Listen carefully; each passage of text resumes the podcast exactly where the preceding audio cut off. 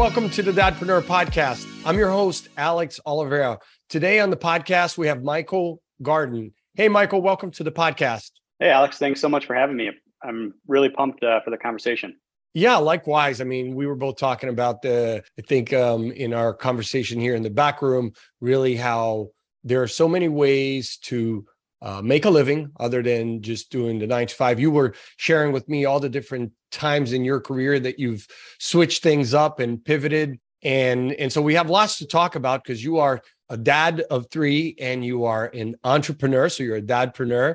And uh, so, yeah, so you have so much to offer to our community of, of, of leaders and solopreneurs who want to find what, like the, the way to obviously get the most out of their days, but also grow and gain wealth. All those things are, are important. So tell us a little bit about yourself. I know you grew up there in Wisconsin, then went to Chicago, but tell us about uh, your, your upbringing and sort of what took you to where you are today. Sure. Um, well, I was I was one of those guys that, you know, didn't know what they want to do when they grow up. And I feel like I maybe I still don't. So that led me to a bunch of different career changes, and maybe we can touch on some of them. Uh, but, you know, I, I started as a financial futures trader in Chicago. I did corporate consulting, innovation consulting, new product service consulting for a major uh, Fortune five hundred com- uh, company. I've been in and out of some startups as well. And uh, along the way, had three kids. Uh, I also have a wife who's a doctor. So my career kind of takes a back seat um, as well. And so thinking about, you know, in, in two thousand eighteen, as I'm doing some some corporate consulting and working for a large company, I'm really starting to rethink, you know, how I want to build my work life, my life, um, and, and be able to take care of these three guys here. And uh, I had this moment of where I where I say I broke work. And I just had a different realization of how I wanted to set up life. I was, I ended up incubating a side hustle, which uh, eventually I built into a full-time job, which is what I do today. So I'm the C E O of Rejoin Media. And basically, it, I operate Rejoin Media as a very small uh, digital private equity company. So I I went out and I bought a few different digital properties and websites and things like that, cultivated them, grew those advertising relationships, grew traffic, and um, have been holding them as a portfolio. As part of that, the main one I work on and th- that I've really developed a passion for is my website called Career Cloud. And it's a kind of just career content uh, service platform where we talk about getting jobs, building resumes, all this kind of stuff. As we built that out, we've also built out a podcast and a newsletter titled The Break, uh, where I really dive into conversations and talk about what it means to sort of break the concept of work, think about it differently, and basically engineer and design work into our overall lives so that we can just get the most out of life. And we can we can have a career where that we control and exert more control over and ultimately get the most fulfillment. So that's what I do uh, today. And Rejoin Media, I kind of have set up as a mini um, mm. product testing ground as well. I'm trying to get into a few other types of digital businesses like e-commerce and stuff like that, which I've never really done before. So operate with five remote employees, uh, kind of spread out actually all across the world, and just really built it around being able to be here for uh, my kids and kind of not, not, not miss a beat there. That's awesome. I mean, I think that's the part that's attractive for, for a lot of, um, you know, parents out there who have that dream of owning their own business, maybe running it remotely, which is a great thing.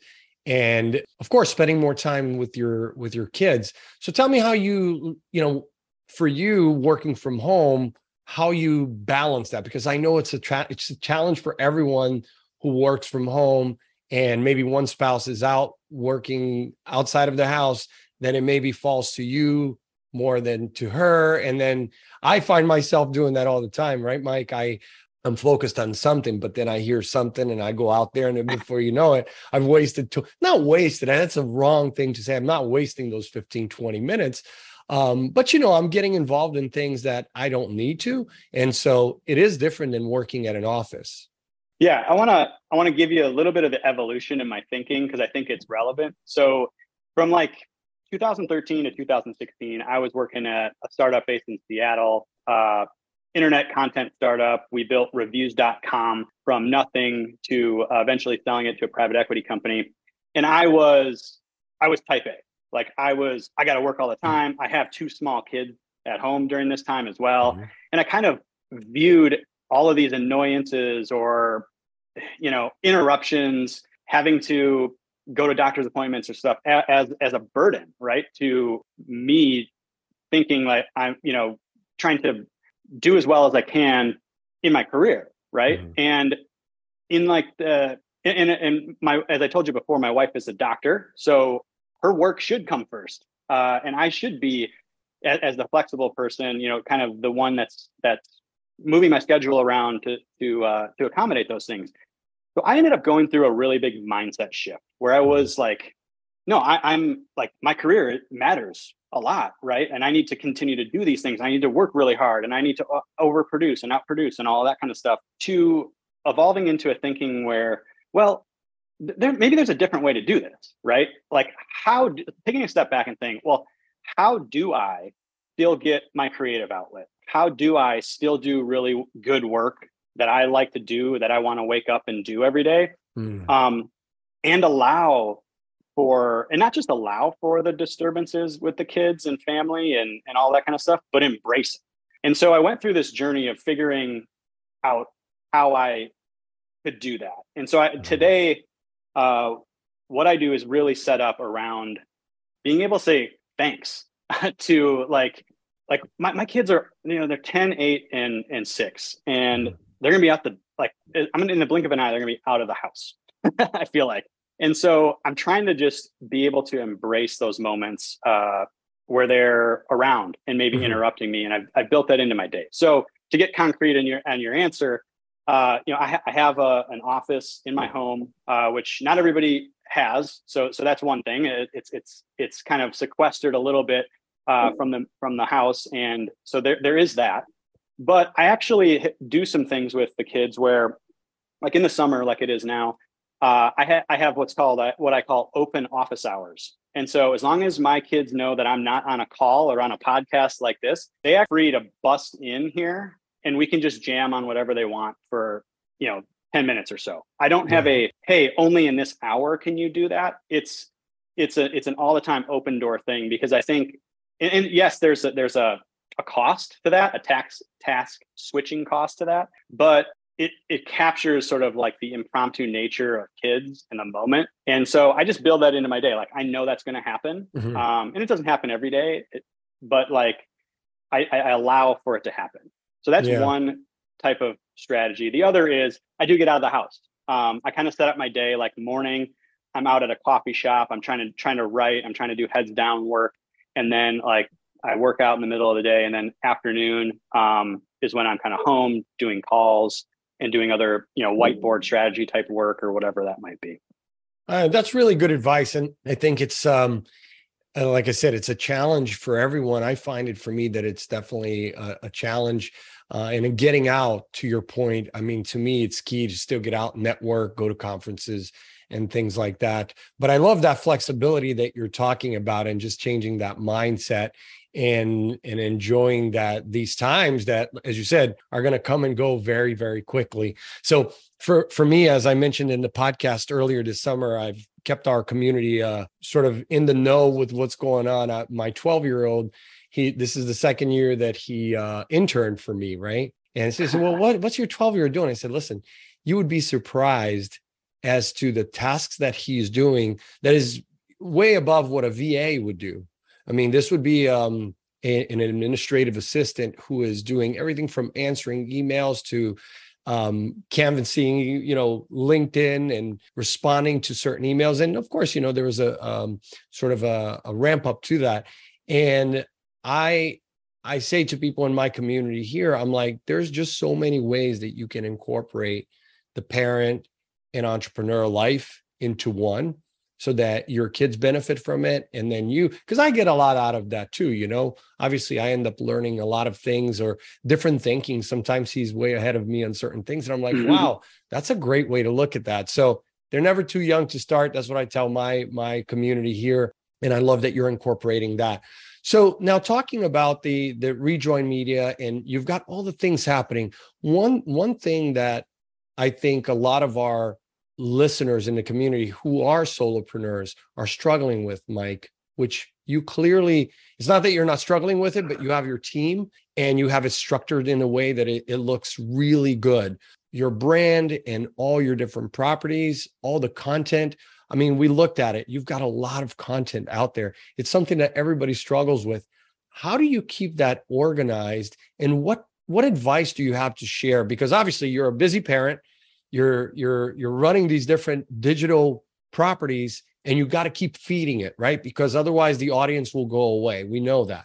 So what do you what do you what kind of advice do you give our listeners who struggle with this?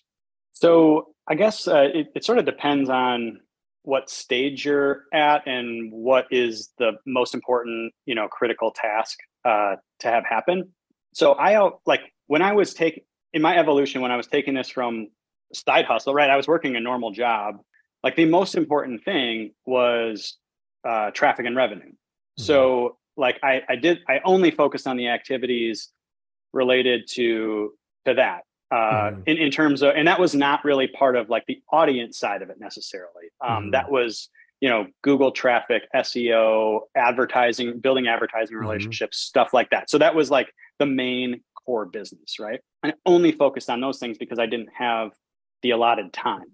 Today, that's the part that I kind of have automated with a team, mm-hmm. right? Um, and what I'm trying to do is focus on like, what is the, what's the next future growth type aspect that I can personally leverage my skill set and um, my reach on. And so the things that I like building community online is what I'm most focused on now, because that is like what I can control more so, you know, and, and it's a diversification strategy, right? Like Google comes and goes, traffic goes up and down. Um, but when you're kind of creating your audience, building your audience, you know, it's that that's the focus for me.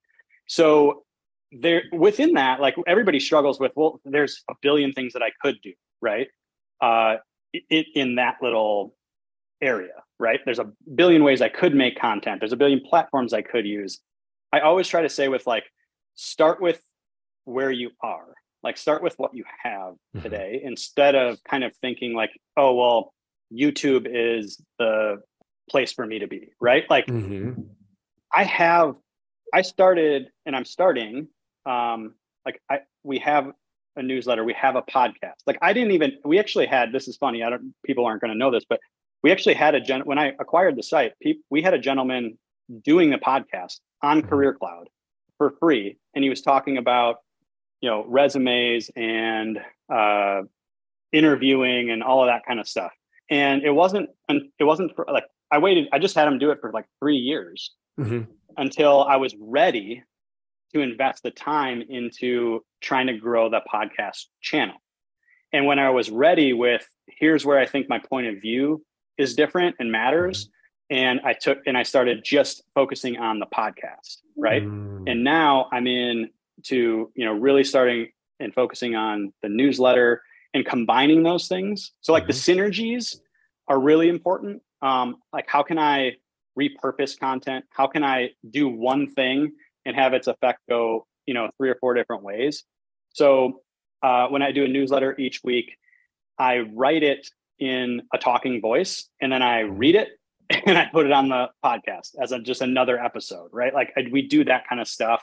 Mm-hmm. Uh, obviously with a podcast, YouTube is, is a great way to uh, just, you know, get some double leverage out of the audio and video format.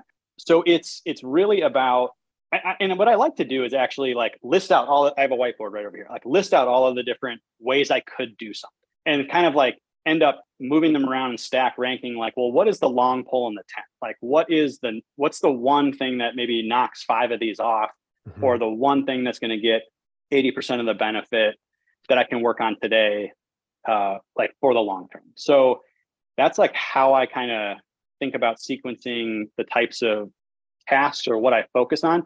But it's really hard because when you're, I think the difference between working in a company and working for yourself is like it, when you're working for a company, you sort of have all of these governors that mm-hmm. constrain your options.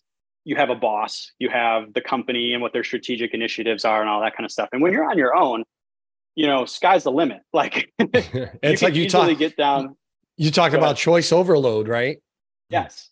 I say that is my number one problem uh, is, is choice overload. So like, I, I think, you know, when you, when you're trying to build a business, when you're in the infancy of ideation and how is this going to work and all that, like options are your friend, because the reality is we don't actually know how the future is going to unfold. We don't actually know with certainty, like what idea is going to work or what we can execute or how a, you know, potential customer is going to react to something. one hundred percent. We don't know. And so having options is your friend at that point in time. So that's why I built a portfolio of web mm-hmm. properties, why I bought a portfolio. I, I didn't know. Right. And then as you got, as I got signal into, mm-hmm. okay, Career Cloud's the one kind of taking off. I have a pe- personal passion for it. I feel it in my gut. Um, you know, I've sold uh, pe- things out of the portfolio. I've stopped working on others and I'm focusing more on Career Cloud and how to drive mm-hmm. growth there and how to leverage my personality, my personal brand and what I like to do um, to get the most benefit like out of that. Mm-hmm. So it's, it's a, I feel like it's this constant process of creating options and reducing options that we that we have to go through. And I think it's best to do it on like a quarterly type cycle of here are all the things we could do. What's the one or two things we need to focus on for the next quarter? And then, you know, reevaluate. So like in the world of design and design thinking, that's called like diverge, converge. Mm-hmm. Um, and I think it's super applicable to like building building a business and figuring out what you sort of want to do and what you're good at. No, absolutely. I think it's you, it, you have to use some critical thinking and be very thoughtful and purpose driven uh, around every turn, because sometimes, as you said, just going back to the idea of when you're a, uh, when you're the boss, when you're the solopreneur, and if you're succeeding and you're, you're growing, not all of us have that, that, um, that, that behavior where you can just focus on one thing, right? Like if you look at a DISC profile, which, you, you know, obviously you do career um, advice and all of that. I tell young people, like, I'm surprised at every college I go to when I go speak, how many of you have taken a DISC profile, an emotional intelligence profile? No, none. Nobody's taken an assessment. And then I'll give it to them. And then they'll discover some stuff about themselves. And I'll say, well, see, look, these are the careers that you don't want to go into. Now you can, you can be the outlier. Maybe you'll still be passionate and do well, but like ninety-nine percent of the people with your behavior do not do well with that. And they'll go, I never thought about that. And I actually have examples of students that I've mentored over the years, Mike, that came back to me and said, man, because I did that early on, I discovered that, that, that take marketing, for example, it's a world of difference working for a brand as a marketer, right? Versus working for a small business, right? Or working for an agency where you have a ton of different accounts. Th- that takes, I mean, different people, right? Or S E O versus paid search. So- sounds like, oh, it's all search engine marketing, but it's not, right? Content creation versus social media, you know? So um, I think definitely taking a deep dive into to understanding like what your choices are is super important. What I get from a lot of people in the community is is sort of, to that point, is that they find it hard to say no when they're growing, which kind of gets back to your point. So they're saying yes to every client. And my advice to them all the time, Mike, is look, when you get to a certain point where you're comfortable and you have a client base and revenue streams that are coming through, that's when you got to start saying no and really analyze every opportunity. Because you and I know if you just keep saying yes to all the new clients that come in, it's really hard to grow if you're not, you're not really intent on that. So talk to me about that, the opportunities that come your way to grow your company, how do you select them? Yeah. So I think like what I tell people is every decision that you make in life is an investment decision. You're figuring out how to spend, you know, use money or capital or your time, right? And there's a expected cost. Like you can say, this is going to cost me X amount of hours. Mm-hmm. And there's a, an expected upside with some variance around it. Uh, mm-hmm. of, of unknown around it, right? And so when you start to think through that lens, that you are spending something, like like Taking yeah. every opportunity isn't free. It's not, because you have a, you have all these costs, right? Like that's when people, when the light bulb, I think, like starts to hit for people. Mm-hmm. And so I think about it through through really through that lens. So so and here's here's I guess the process that I that I kind of go through, uh, which I talk about on my website in terms of investing in yourself. Like mm-hmm. this is the process. Like you start with really defining, you know, uh, what your circle of competence is, right? Mm-hmm. All of the things that you know for sure and are good at, right? And that's infinitely smaller than all the things that you actually think you know. Um, so being really clear, like going back to DISC and, and, and these assessments, right? And, and like just getting feedback from people, um, like understanding like what you are really good at and starting there as your sort of base asset.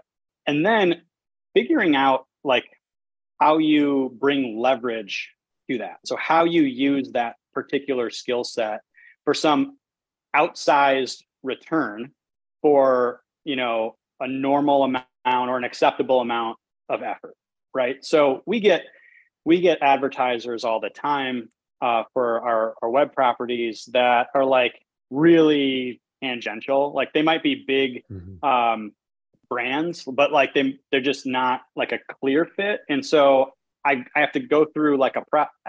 I, I used to go through the process of educating them like, hey, this mm-hmm. is S E O. Here's how this works. Like for me, I have to put up a piece of content. I have to build links to that. I have to, I have to generate traffic for someone who would be like, you know, that content has to be about what you're providing, right? Mm-hmm. Otherwise, like we're not going to make any money. You're not going to make any money.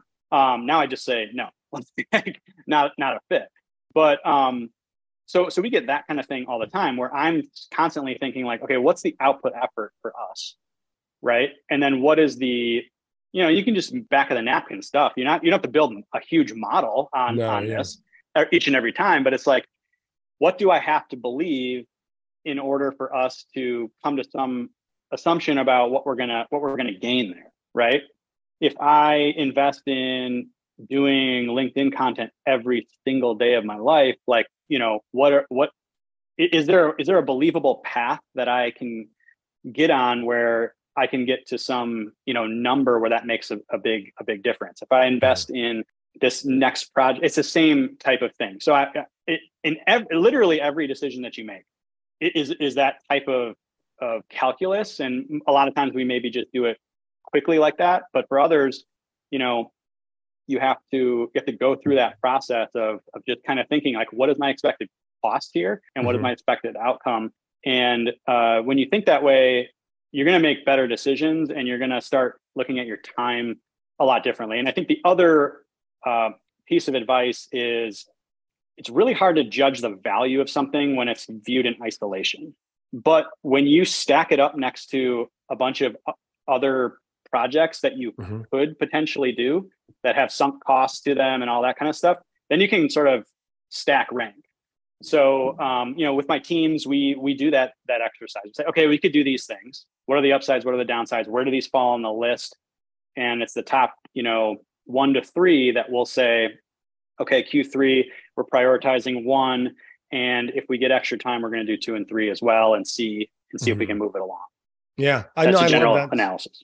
No, that's a really good process. I mean, I think it's it's really important to figure out what your qualifiers, what your parameters are. Um, I was just talking to a friend about this in in sales, and that we went on this uh, road trip up to New York this summer. We took the R V and went up to this resort, and it was like a timeshare thing where they do a presentation. You know how that, and I've I've done those. I'm going back to like Vegas, Jamaica, all over. I've done them. And I, genuinely, I'm always interested in the sales process. But yeah, sure. If you if you want to give me a you know two thousand dollar vacation for a couple hundred bucks, I'm game. I will listen to you for two hours. Now, for me, my wife couldn't. She couldn't take it on the way back home. For a thousand miles of me yapping about all the rights and wrong things that they did in the sales process. Till this day, she's hearing about it.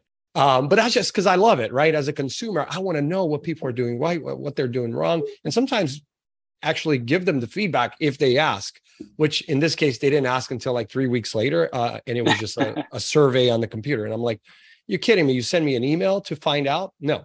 But anyways, uh, the idea was just that the way these guys went, their marketing was slick, right? Slick marketing, amazing customer care. The product was next level, five-star resort. You're just like, so they've got everything. But when it came to sales, they were using the same old tired tactics of, you know, here's the presenter, here's your salesperson, and then here's the manager. And it's like, come on, man. And uh, I liked what you were talking about, Mike, about the investment of time and money and kind of like where they're, they cross and how that plays into your R O I, because the way these guys were selling, now this is obviously a B two C product, so it's a little different than all these solopreneurs who listen to here who are selling services, right? Or B two B. But even in B two C, I mean, the way that they did it was constantly positioning this product, which is a vacation, instead of like making me think about it as this is going to be a great place to come back with my family. There's sixty properties around the country.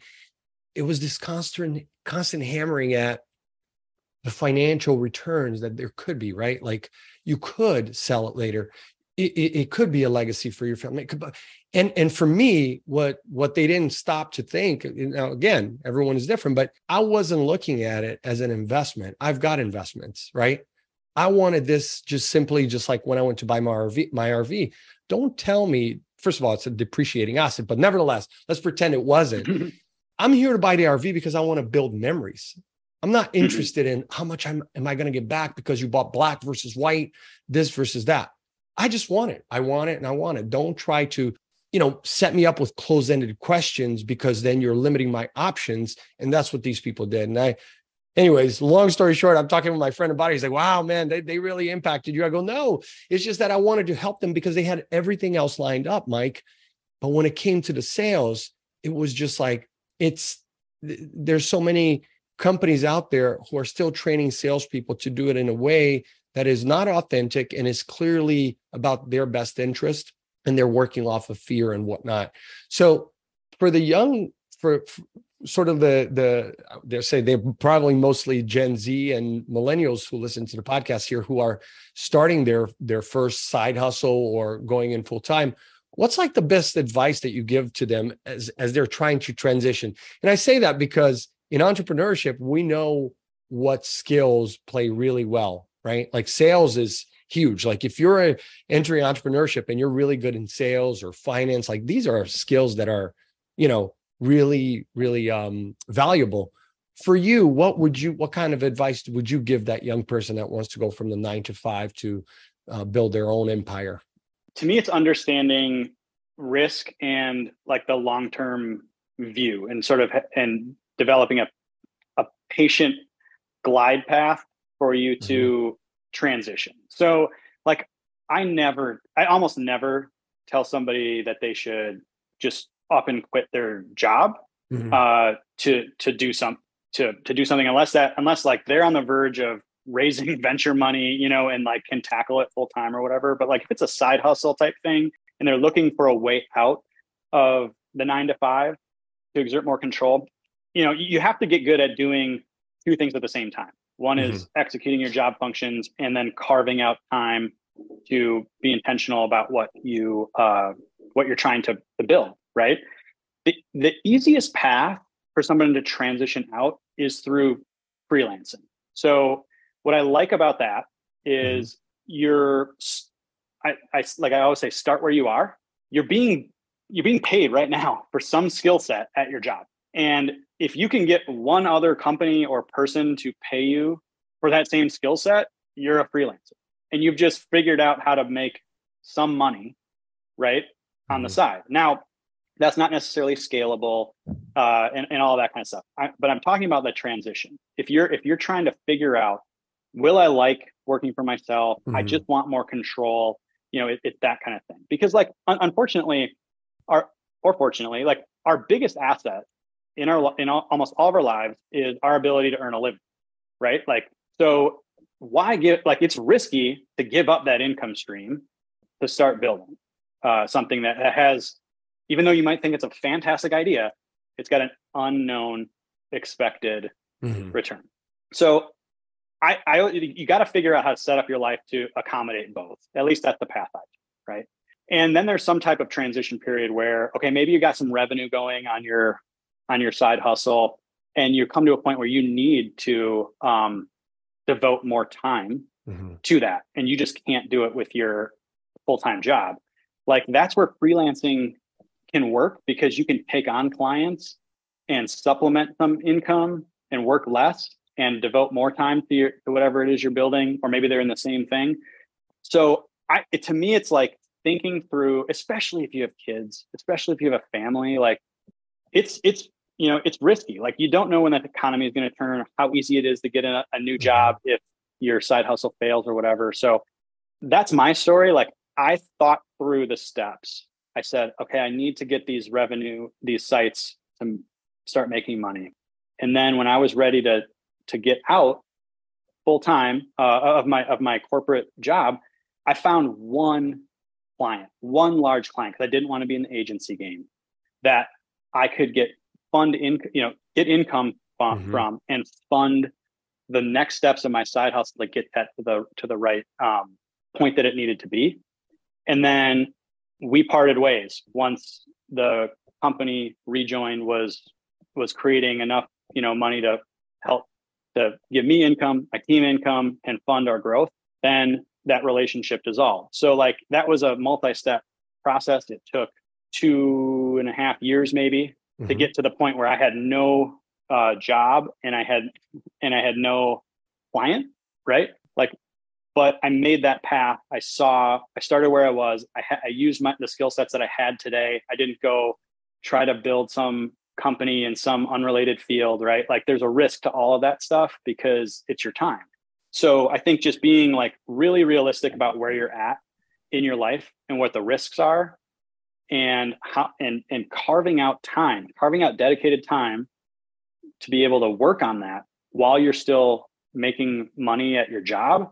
Um, I think those are the two like most core pieces of advice I could give that are going to at least help people not make a catastrophic mistake and become and lose income and, and be in a situation where they can't find another job uh, or, um, you know, have to make some really tough life choices.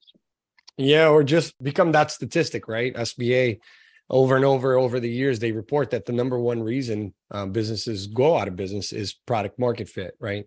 So like you said earlier, people make a product or a service that they think is great. They think is great. And they're the people who right. love them think is great, but they don't go out and actually generate revenue and it never takes off. You know, I have a client who I didn't even know this. They've been in business for over twenty years in the online courses, but they teach, you know, uh, therapists all over the country. And so it's accredited and all of that, you know, like you would with the university. But I had no idea that even though they've been in business for like over twenty years, that the first ten years of their company history, him and his wife, who is the PhD in the in the business, she they built the courses as a side hustle. And so, you know, he was sharing with me, he's actually been on a podcast before, but he was sharing uh, with us that, you know, look, they were making like fifty bucks a day, you know, for a while, just what was coming through. But they spent like a decade, Mike, building these courses. And, and then once it got to a certain point where they had enough, you know, students and relationships, channel partnerships, then they said, okay, now it's time to scale. And even then he was the only one who left his full-time job. And then a couple years into it, then he hired the first person. That's like, I said, what, Ron, that's crazy. Like, you know, most people do what you guys do in a year, except ninety-nine percent of them fail. I said, what, what, what gave you that idea? Like, did you study this? Like, like, was it in your M B A program? Like, no, this was just intuition that we, they have four kids. I said, we couldn't leave our, our, our jobs, as you were saying, with the risk and having kids. So we built it. I said, man, you guys are patient because that's not typical of entrepreneurs. Yeah. Everybody just wants to dive in. I, and I say courses because there's so much of that going on today.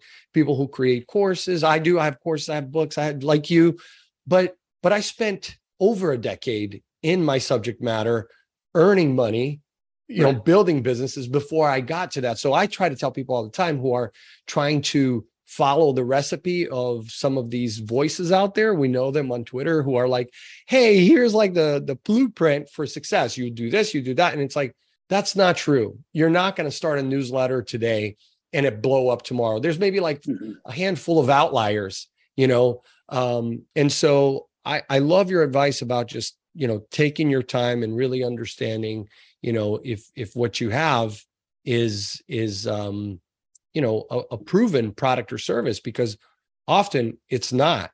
you know? And then there is the other part where you might just get lucky. I, we all know those people who they get lucky with one client and that represents their, like the most of their revenue. As soon as that client goes away, they go, oh man, I'm out of business. And it's like, that's because you never actually had a handful of those big clients who could pay you for that. You just got lucky.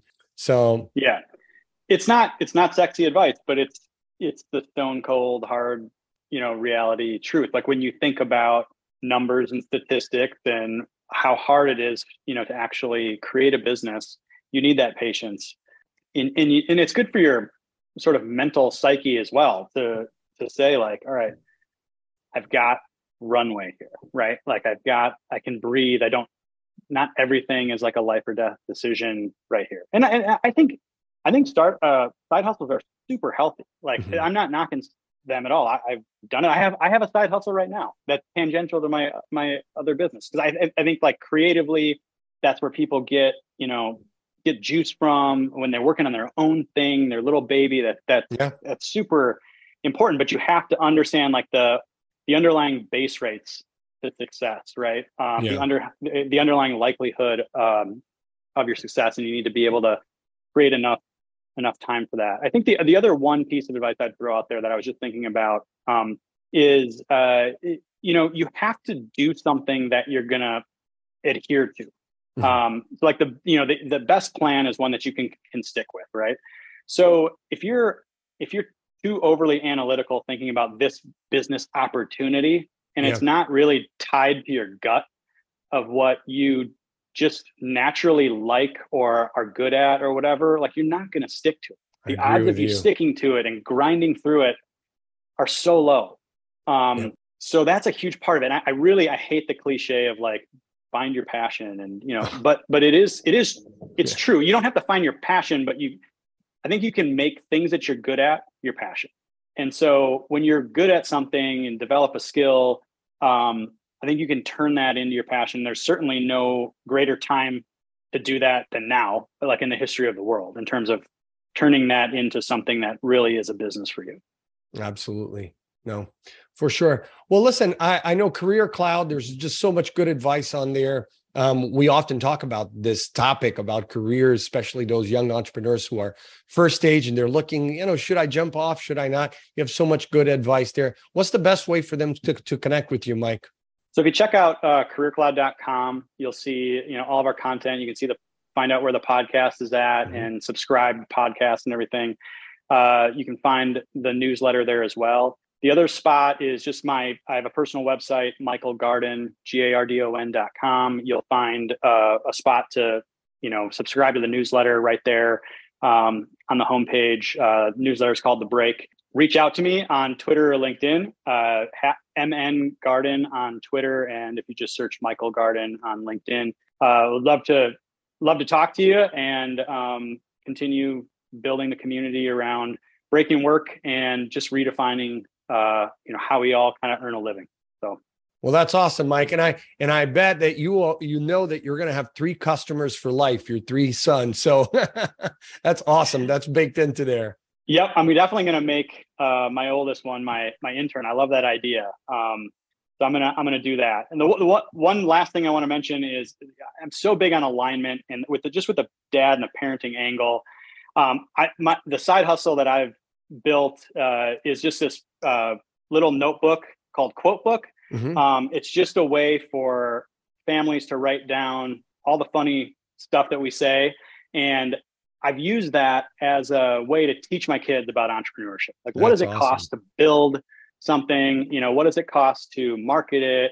Uh, you know, and all of that kind of stuff. And they've loved, they've loved kind of just continuing on that journey. So, like in the same vein of you using your son as an intern, um, you know, I, I'm I'm trying to teach them, you know, how to control their circumstances uh, from a very young age.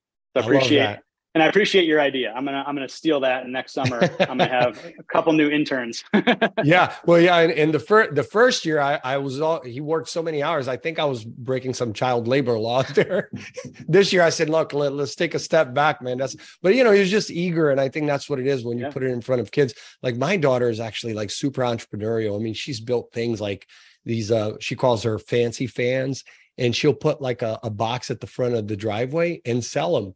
And then she wanted to donate it. But again, this was, wasn't us. It was just the inspiration. Like you said, you put the inspiration and they run with it. So I think it's, it's, it's unbelievable, parents out there, what you can be doing with your kids.